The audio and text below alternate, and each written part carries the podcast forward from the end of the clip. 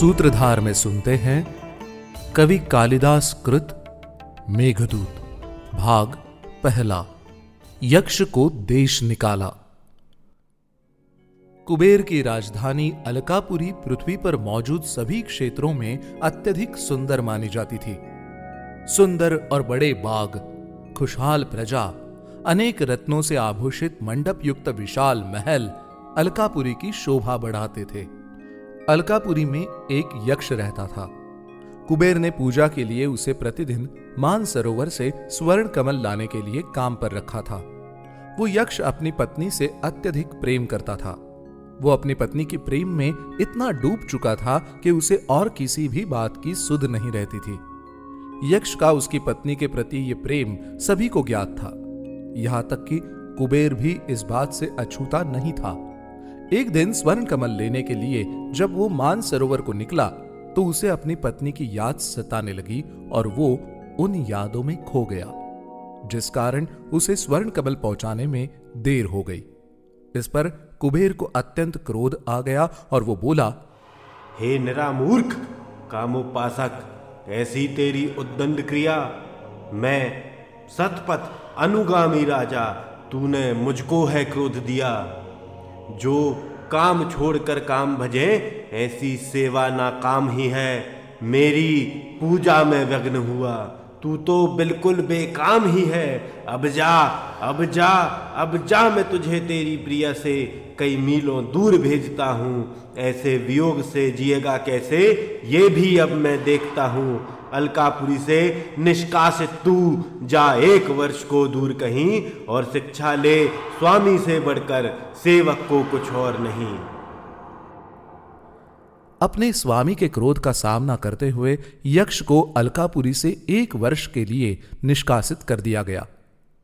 यह बात सुनकर यक्ष छटपटा गया। उसके चेहरे का रंग उड़ गया। परंतु स्वामी की आज्ञा मानने के अलावा उसके पास और कोई युक्ति नहीं थी। यहाँ तक कि कुबेर ने एक अंतिम बार यक्ष को उसकी पत्नी से भेंट भी नहीं करने दी और एक सिपाही के हाथों यह संदेश उसकी पत्नी को भिजवा दिया कि यक्ष को एक वर्ष के लिए देश निकाला दिया गया है।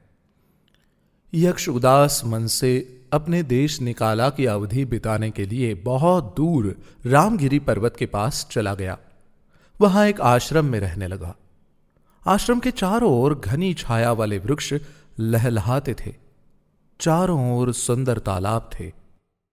इतनी सुंदर जगह होने के बाद भी यक्ष अपनी पत्नी की याद में सूख कर कांटा होने लगा। उसके शरीर के आभूषण ढीले पड़ने लगे थे और इधर उधर गिरने लगे थे। फिर भी यक्ष ने कुछ माह उस आश्रम में बिता लिए। परंतु गर्मी के मौसम में पत्नी की याद और भी बढ़ती गई। यक्ष को कुछ भी करने का मन नहीं होता था। इसलिए यक्ष एक टक बादलों को देखता रहता था। परंतु बादलों को देखकर उसे अपनी पत्नी की और भी याद आने लगती।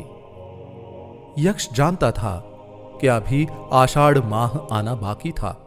और उसके बाद सावन का माह आएगा और सावन में प्रत्येक पति अपनी पत्नी के समीप रहने की कामना करता है। इस बात को सोचकर यक्ष दुखी हो गया और गाने लगा। वो मिलन प्रेम का स्वप्न ही रह गया। दिल भी बागी हुआ, बस धड़कता रहा। वो मिलन प्रेम का स्वप्न ही रह गया। दिल भी भागी हुआ बस धड़कता रहा।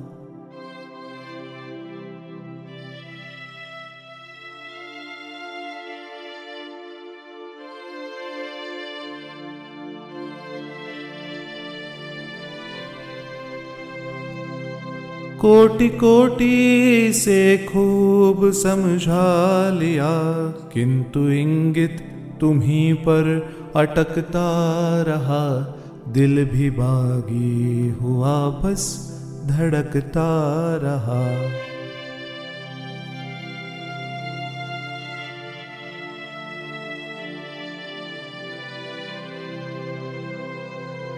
ये भी सोचा कि अब भूल जाएँ तुम्हें, और खोकर तुम्हें खुद को पा जाएँगे।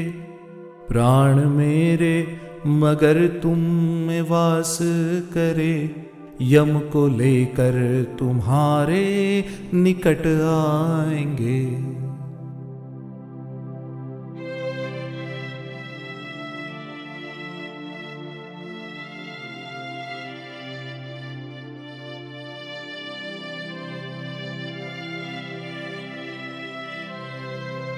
सोचा प्रेम ग्रहण सा ही छट जाएगा।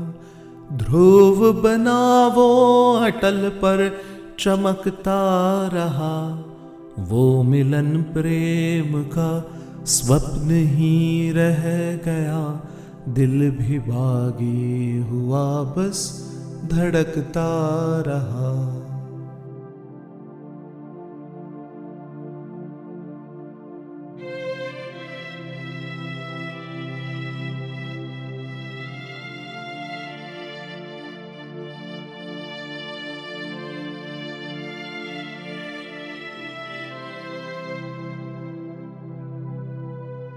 प्रेम पतझड़ बना रोज झड़ता गया।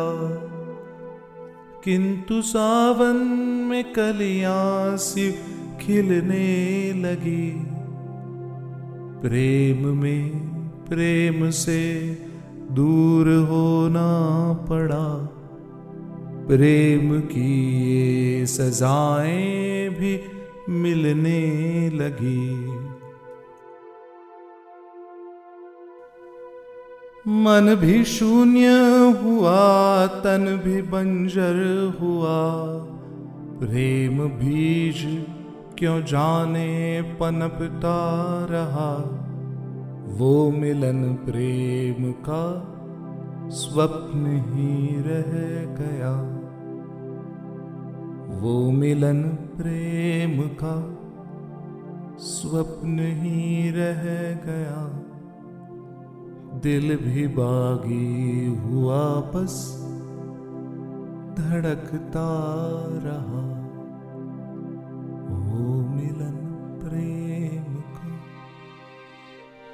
इस तरह प्रेम में तड़पता यक्ष अपनी ही दशा पर शोक मनाता रहा। परंतु वो जानता था कि इस तरह जीवन व्यतीत करने से वो कहीं ना कहीं अपनी ही पत्नी को पीड़ा पहुंचाएगा। तो यक्ष ने समय काटने के लिए युक्तियाँ ढूंढना शुरू कर दिया। कई दिन बीत जाने पर यक्ष की पीड़ा और समस्या का कोई अंत नहीं दिखा तो यक्ष जंगल के पार एक मंदिर की तरफ़ गया। अब उसे ईश्वर से ही सहायता की उम्मीद बची थी। वहाँ पहुंचकर यक्ष को समय व्यतीत करने का एक साधन नज़र आया। परंतु वो साधन क्या था और किस तरह यक्ष अपना समय व्यतीत करने वाला था? ये जानने के लिए हमारे साथ जुड़े रहिए और सूत्रधार प्रस्तुत मेघदूत की इस श्रृंखला की अगली कड़ी ज़रूर सुनिए।